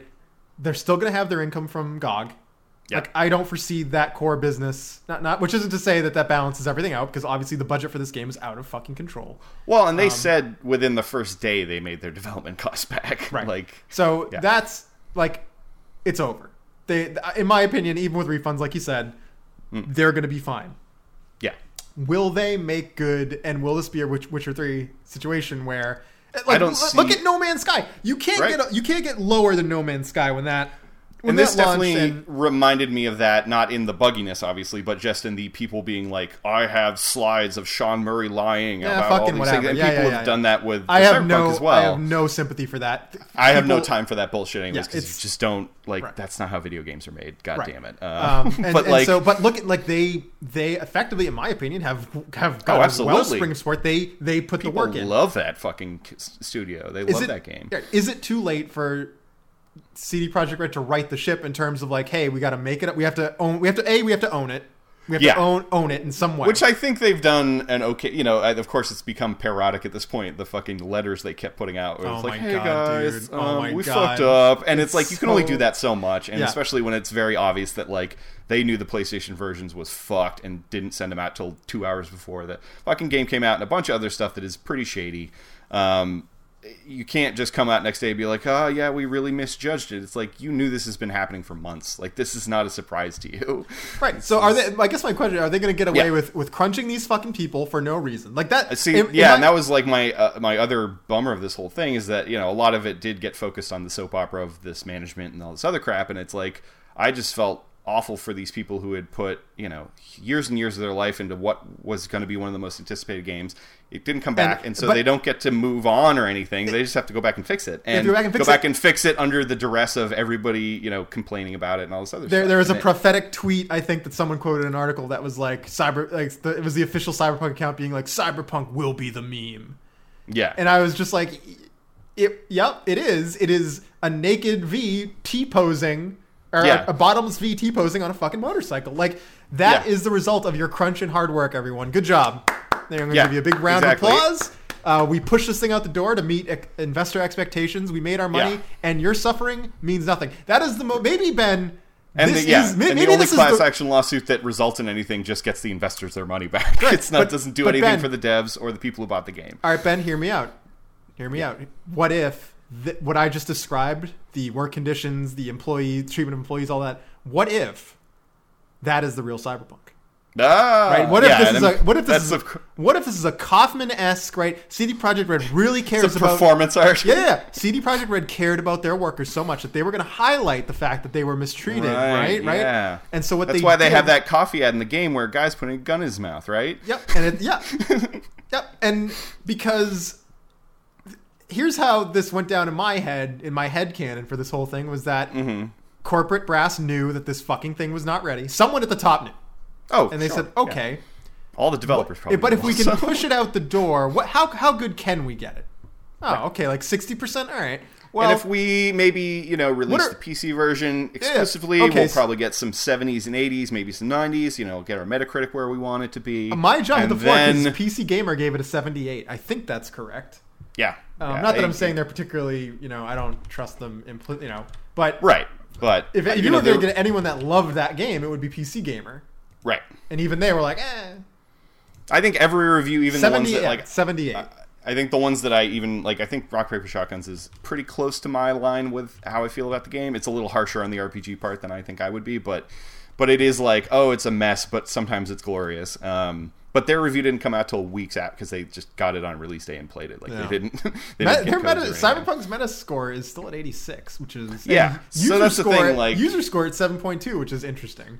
Yeah. And it's like, I don't know. I think it also, because of the noise around, you know, this game being huge and everything, it feels like, I think to some people, this was this massive disaster. Whereas if you actually get your hands on the game and stuff, it's like, again, I would still say like the Bethesda Fallout launches, especially on console, are in line with how fucked up this game can be at times. And, you know, those games were also criticized at their launches, but also a lot of people played them and didn't care. So I guess that is in my head. That's the tragedy. That's what I want. I'm trying to like reconcile the fervor at which this studio in this game was like taken to task and what the lasting effect will actually be. Is I guess the question going. Do you think the calculation is like, look, we know it's a mess. We're going to push it out. We already have our pre-order numbers in. We locked those in. Yeah. We've looked at the refunds coming in. They're not what we thought. We might get away with this. Yeah. And that's the most cynical take, but I don't think it's wrong, at least, especially in the lead up where they very much did that. I'm not saying the developers, like the actual people. No. Making that. I'm saying the fucking higher ups, the management and the investors, or the investors influencing the management. Ultimately, I guess it is management since it's them publishing the game. But anyways, but the thing is like, yeah, that they at least somewhere along the line knew they were pulling one over on people, and that sucks. And that does not. If you would have asked me if CD Projekt would have done that a year ago, I was like, well, that's one thing they'll never do. And of course, this is the problem with believing a corporation has some sort of moral compass.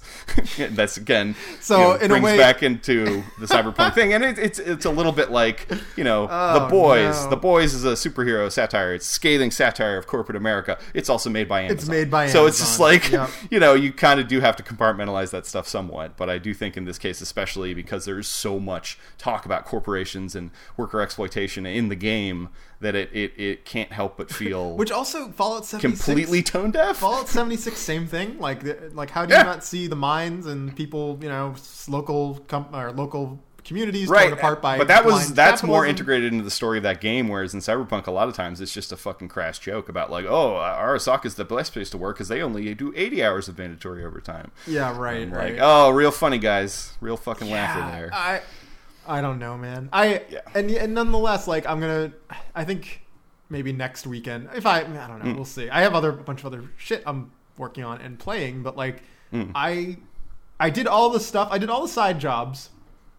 I had a secret opening available to me, and then whiffed it, I guess. And I was like, oh, that's all right. Well, now I have to go back at some point and just play through that. To get the secret, the quote unquote secret ending. Gotcha. Yeah. And all I would say about that, it's not really a secret ending. It's just like, hey, do all the quests for Johnny. Like, that's it. Which I was going to do anyway. Right, which people would have assumed. That quest line has the Porsche. Can we talk about that? Oh, sure, yeah. I don't know what that's all about. There's just a Porsche in the game. Like a fully modeled 930. Like the iconic Porsche. And it has definitely Porsche engine noise. Like they clearly... And I'm just like, so... How much of a shill? Maybe I shouldn't say it that way. But like, it has a Porsche icon. It's not a Porsche alike. It is a Porsche, right? And it says Porsche's been kind of notorious in other game franchises about how stingy they are about licensing. Yeah, and so I'm just like, holy shit! But now it's in Cyberpunk. Like, it is a central part of a quest, and it's unmissable. You see it, you're just like, what the fuck? Check it out. But again, it ties into that. It's like, oh yes, we fuck corp. We have textures in our game that literally say fuck the corpo rats. Right, and then right next to that is some copyrighted Porsche textures. Yeah, and then similarly with Watch Dogs, same thing. Like, you're put out by a giant company named Ubisoft that has a lot of internal problems with its workers. Like, oh, absolutely. Shit. And there's maybe a more nebulous like workers are exploited thing in Watch Dogs Legion, but it is not as like. Directed at corps in the way that, because corp pigs, corp whatever, that's a big cyberpunk thing. So of course it's directed there. But yeah, you can't help but be fallow when you're just like, but you guys, you have a. I know. It's like surely you must have realized this dissonance at some point. But in my experience in organizations, there was people inside saying all the shit we have already saying. Right. And being guess what? That's definitely, I always assume that with developers because... But guess what? To baseline, to do that job, you have to be intelligent in that kind of critical way. But it's just, how much of that is taken into account. But guess what? You have no control over when the suits say, hey, we're hitting this date, right? Yeah, that is an executive... They say, hey, we got a call. They want those pre-order monies. Let's do it. And like... I don't know. I think my bigger takeaway from all this is like this sucks, and it keeps happening to multiple games. This is not just Cyberpunk. Obviously, the difference is when Red Dead crunched like nuts, the game came out and was like done, right? And same with Naughty Dog, with Last of Us Part 2 this year, where it was like they crunched like fucking crazy, but like the end product is. I'm not saying it's worth it. I'm just saying that you can see. the immense amount of work that went into it. This is the worst case scenario where you have an immense amount of work that went into it, but it still doesn't feel like they did as much as they actually probably did do.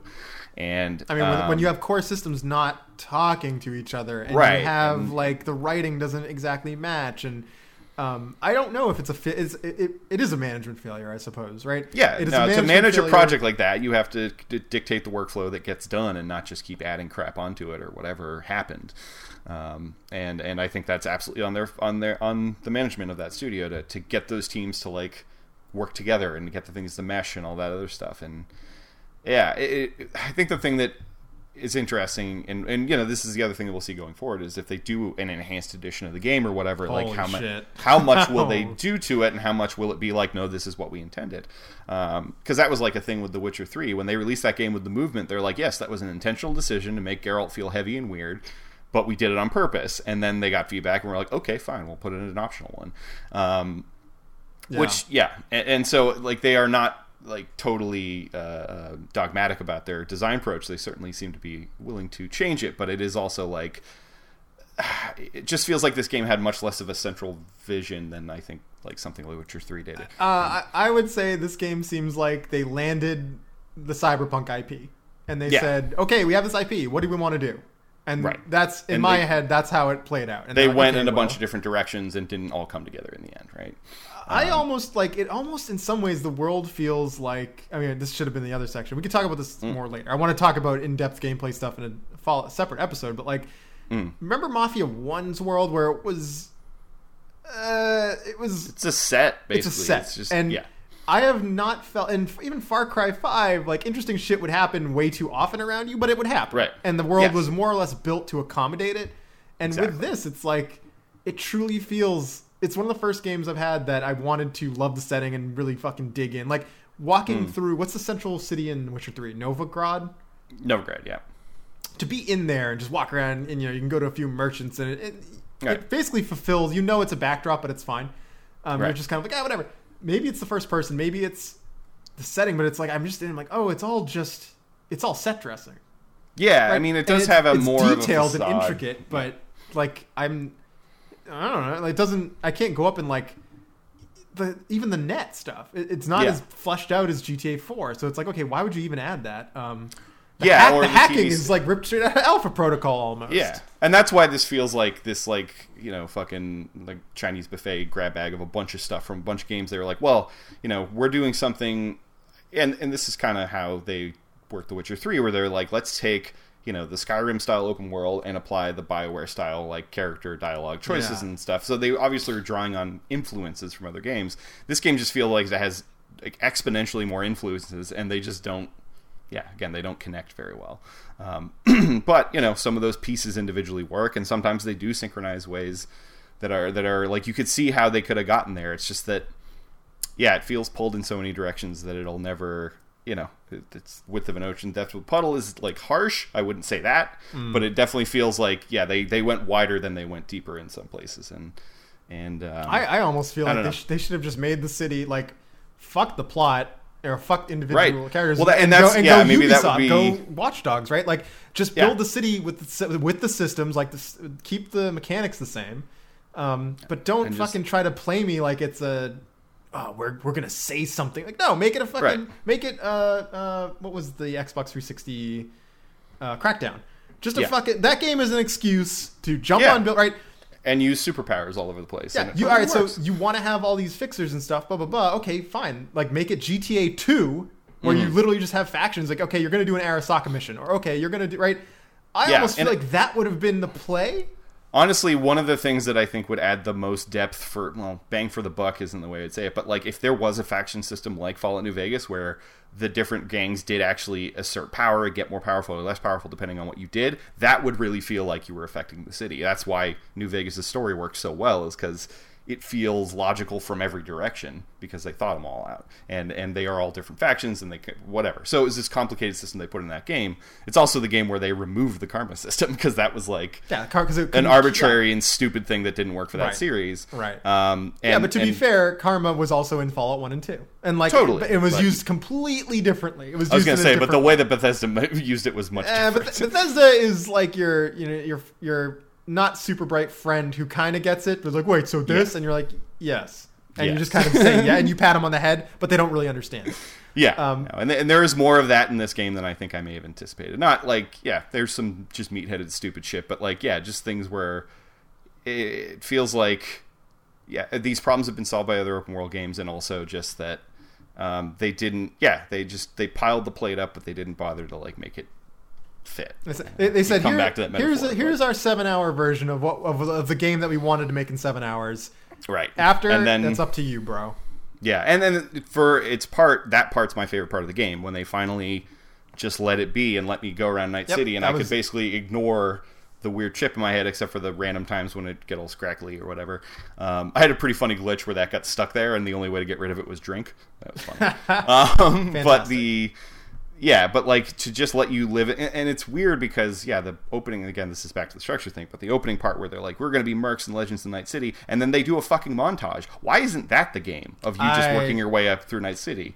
And then maybe the Johnny Silverhand stuff is the like third act. I don't know. So let's back up. I think because they said, okay, we have the Cyberpunk IP. Who can we get? Right. Oh, Keanu Reeves. Okay. Yes. So, and like, it's now we have to put him in every... I do like how much he shows up in all the side stuff and all over the place. Like, I really do like how much he is in the game. It's just that, yeah, it definitely feels like they hamstrung themselves to that plot once they put him into every mission, essentially. It is... And Oblivion had the same thing. It was like, hey, we got Patrick Stewart. How long do you have him? Well... he said, his agent said 2 hours, and it's like, okay, put him in the opening cinematic and then kill him. Then kill him. They didn't quite do that in Cyberpunk, and honestly, the Johnny Silverhand stuff is interesting. Yeah, I mean, he's a dick and whatever, and some of his writing is bad and what have you, but I think that Keanu does well in that role, as he does in like Johnny Mnemonic and other movies where he's bad at acting but still fits. But like.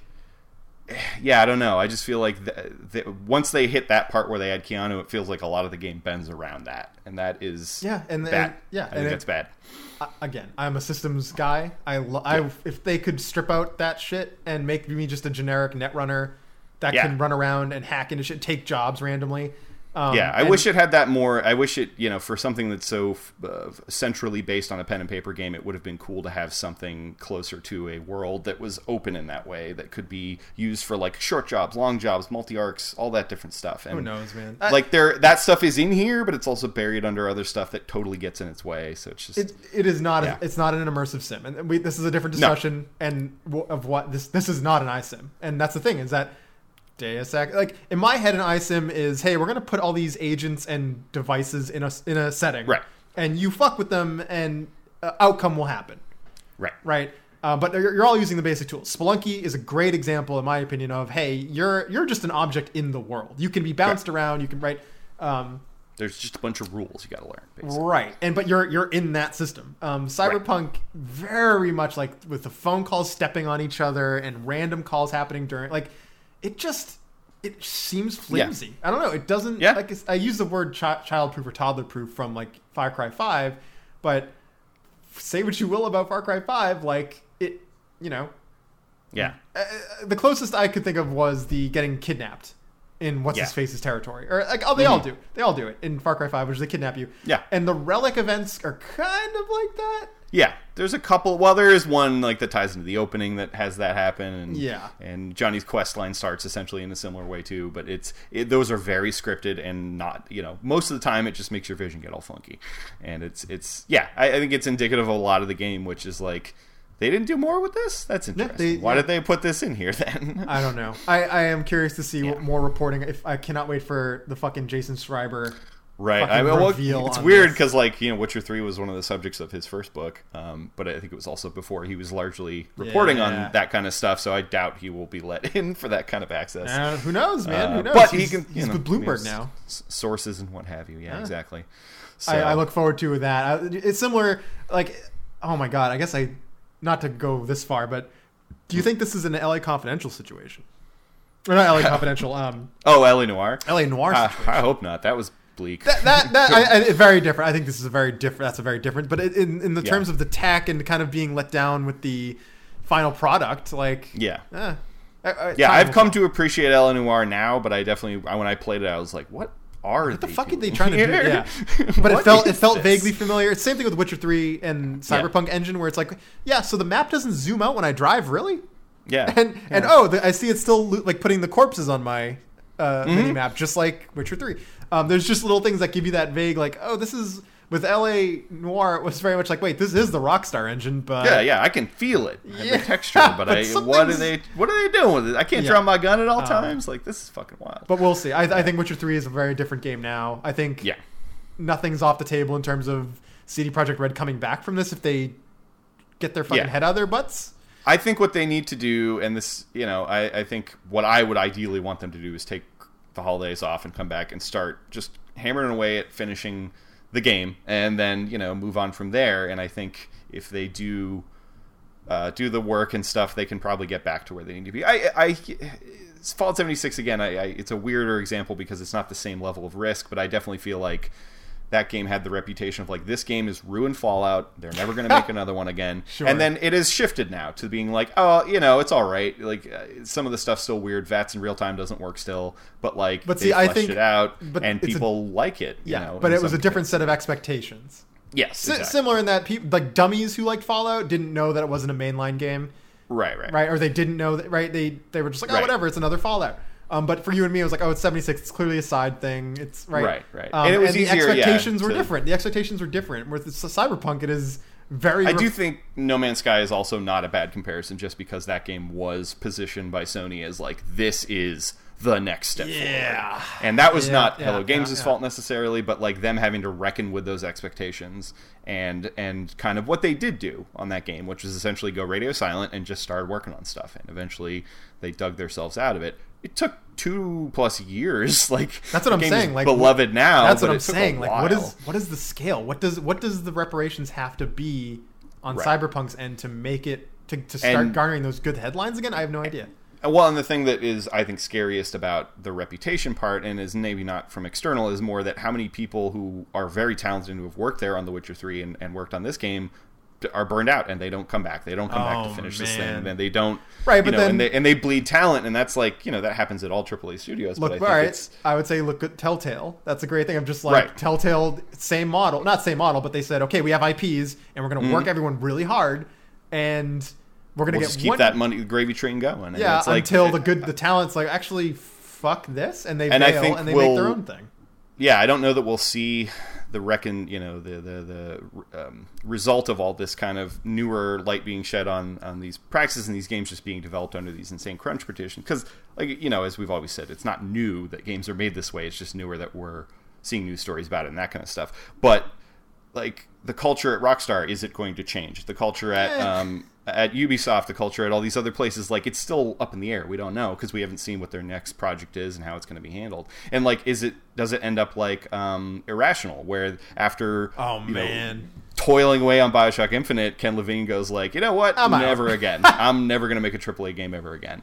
And that whole studio disintegrates because it was a talent-based studio, whatever. But like, I hope that, you know, and this is a problem that Naughty Dog might have to face. And like all these people who have worked in these companies for a long time, like they're getting older, like they don't have the drive to do that anymore. And so like, will they be able to maintain this crazy development schedule of like, announce a project, take 5 years to make it the biggest thing you've ever made, and then do it all again? Like, I don't know how Naughty Dog goes, okay, we finished Last of Us 2. It's like 20+ hour, meticulously film realistic looking game. Like, and now do it again, and do it again, but bigger, and do it again, but bigger. Yeah, because like, that's the model. That is the model, and that sucks. And like, I just I don't know how we get around all that, but it's.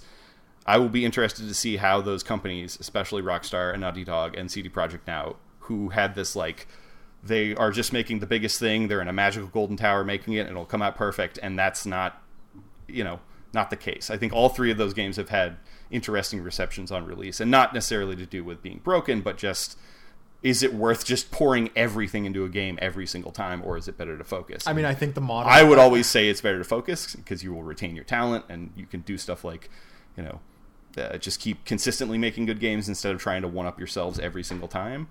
But that's not what investors, like, this is the thing. Exactly. The money people are never going to say, hey, let's just take a year off. We're not going to focus on profits. And like, it's not going to happen. People with expectations are, hey, CDPR is a golden goose, and I want every fucking egg that I can get out of it until it stops producing and we move on to the next thing. And like, that is the most cyberpunk shit I can think of, which is, we know this. We know that this vein is going to dry up, but you know what? The human cost is worth it.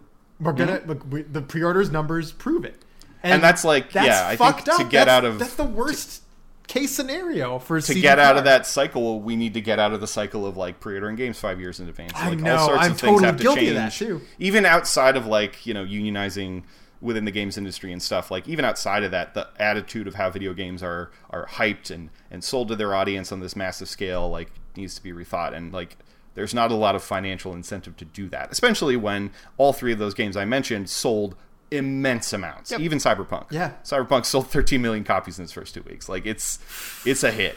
Like, the thing that I do find a little funny about that New York Times article is that it's like, oh, it would have been one of the big... It's like, if you look at the sales for this year, like, Cyberpunk's still number 3 below, like, Animal Crossing, and I think it might actually be number 2 below Animal Crossing. But either way, they... If you look at the money and you look at the numbers, like, it was a success. There's nothing you can look at to if you're a suit or you're an executive. Right. If you're not hooked into reading games Twitter or games shit or video game websites and stuff, if you're an investor in CD Projekt Red, so to speak, you probably like the ends justify the means. Yeah, when the mainstream paper like pulls up some mud, you're like, "Hey, what? I hope my investment is okay." But other than that, they don't fucking care. Right. And no, this is what I'm saying is we're cataloging this in real time. The crunch happened. Those people put out a subpar product. It didn't matter because the marketing momentum was so fucking much, and there was it was too big to fail. There was buy-in from big, industry giants, like Oh, absolutely. So RTX, gamer chairs, like there was so that the merch part of this game is like another conversation. So entirely, arguably, we're in the fucking cyberpunk world, in that the actual product, who gives a fuck if it's bad? Yeah, people are wearing our coats and people are wearing our merch, like. It is that cynical fucking... Well, did you do the hollow vid or the brain dance with the guy who crucified himself? Yes. It's that. Yeah. That is it, where it's like, it is... Yeah, we know this is going to, it's going to appeal to the... guy is literally going to die. Yeah, he's going to die anyway, right? So that's the lemon. How do we make lemonade from it? Well, we... Yeah. Right? And... and like that, it's weird because like within that structure that is also perpetrating some of those things, there are people there being like, "But isn't this fucked up?" Like, so it's that. It go back to the Amazon and The Boys thing. It's like the people who make that show are obviously they've made the show along their convictions of this is fucked up and bad corporate, this way that things, but of course to get the money to send that message, they have to take money from the people doing that. So it has been. And so very it always cyberpunk. Yeah. But that's life. Like, Leonardo da Vinci had patrons, right? So he couldn't come out and say, he had to be careful. Like, and even now, you want to talk about cancel culture, like brands don't want to, they want to be seen as progressive and inclusive, but they don't want to get caught on the other side of that line. Well, yeah, they don't want the right-wingers to be throwing their Goya beans away or whatever the fuck happened there. They got to play it right down the middle so they can get the biggest swath of customers. Right. And so, I'm kind of fucking over with that. Yeah. But that said, you know what? I almost texted you. I bought Valhalla. And I was just like, I have already bit off more. I'm going to finish Watch Dogs maybe today. Who knows? Yeah. And I just am like, the money I paid for Cyberpunk, for the money I paid for Valhalla, shouldn't I have gone and bought 10 independent games rather than, or 6 independent games for $10 rather than one for 60? And I'm just like, holy shit, I'm part of the problem. Yeah. No, but I do think it is a difference of experience too. Like if you want something that's like polished and just chock full of content, like indie games are much better at focusing on a single thing and doing them well. And a big Ubisoft plate of food, you can just kind of be like, I want to just run around pretty game and have a satisfying game in my hands. And they do that. We've said it many times. It is junk food, but it's still satisfying. Yeah. Fuck and me, so I don't know. And like I also don't think individual buying or not buying of games does anything. No, I know. I'm just saying. I know. But so it is the idea that like in people are. If you're looking at a marketing situation, like you're fighting for a percent of someone's wallet at this point in the year. Right. And that's everyone. That's like the smallest indie dev. That's, That's EA. EA plans their releases years in advance, right? So they're like, okay, we know our average consumer has $300, spends $300 on games per year. We want to be $60 of that at this point on the calendar. Precisely. And Ubisoft's fucking brilliant because they what was the delay between Watch Dogs and AC, right? It was like 2 weeks. And they were they made a play. They said, fuck it, we're gonna get $120 out of our perspective, right? And they, I mean, I'm that motherfucker. I bought Watch Dogs, and then I bought Valhalla, and I was like, I need to finish Watch Dogs at some point. I just, it is a fascinating thing. That's another episode. But nevertheless, and then got into Valhalla, and I was like, well, but this is the weird like ritual I have with these Assassin's Creed games now is I buy them usually when they come out, and then play them for a couple weeks till a bigger, more different open world comes out, which in the case with Odyssey was basically 2 weeks, and then Red Dead 2 came out, and then I put it on the shelf for several months. And so they're kind of like comfort food almost. me with a Ubisoft game and checkout on Steam is like when I go to a liquor store when I was a poor writer, and I was like, give me the fucking Old Crow. It was by that $5 the bottom shelf whiskey. I was like, I have $5, $6, however much. And kind of putting it under my arm and being like, fuck yeah, just give me the rubbing alcohol, please. That's what it feels like because I am buying a Ubisoft game to run encampments and to spec my guy and to I am paying for a very specific service and Ubisoft knows how to deliver. And like in my case with Assassins, it's like I've played these games so long, I'm just curious to see what the fuck they try and do differently this time. Right. And so I have this what other Ubi tech will they insert into this Assassin's Creed? Right. Or how are they going to take this loot system and actually make it good or get rid of it completely, which is what they do in Valhalla. And it's just like. Yeah. That stuff is interesting to me on an iterative level, but it doesn't really I'm not like, wow, they're really rewriting the book every time. Yeah, but it is it is getting a 20-piece chicken nugget at McDonald's. You're just like, I have a need for 830 calories right now in chicken form for $7. Yeah. All right. What if I wanted that chicken nugget to have a leather jacket and cool sunglasses? And then that's Cyberpunk. Yes. Cyberpunk, for me, the best part of that game is when I'm just hopping from roof to roof. Mr. Hands calls me and he's like, hey, you want to bust into this fucking casino? And I'm like, hell yeah, I do. I want to bust into this illegal casino. I'm already on the roof. Let's go. And that is when that game shines for me. Okay. Yeah, I agree. Ben, thank you for talking to me about Cyberpunk 2077. I think we have to have we have to follow up on this. We'll follow up with ending and maybe some more gameplay stuff. I do feel like, this game has so many angles you can come at it to. It's kind of hard to until you sit down and play it, but I do think I am overall positive on the game. I just think it's this coupled with the hype and the release, it's just this maelstrom of stuff that's hard to pull apart. Do you see why I had to break this episode into acts? Because holy shit. Yeah, I'm very glad you did that, even though we still went longer than we wanted to. I know. Well, look, man, I tried. My production chops are... We're getting there. Okay. It's all good. Ben, next time we will talk endings. Next time we'll talk... maybe other Cyberpunk games like Watch Dogs or something like that. Yeah, I want to talk about Deus Ex most recent incarnation, which I think this certainly is. Oh, absolutely. I think it is, but without the immersive stuff. Anyway. Right. Arcane took the immersive sim torch and ran off in a different direction, I think. Yes. Anyway. All right. Ben, take us out. We are out.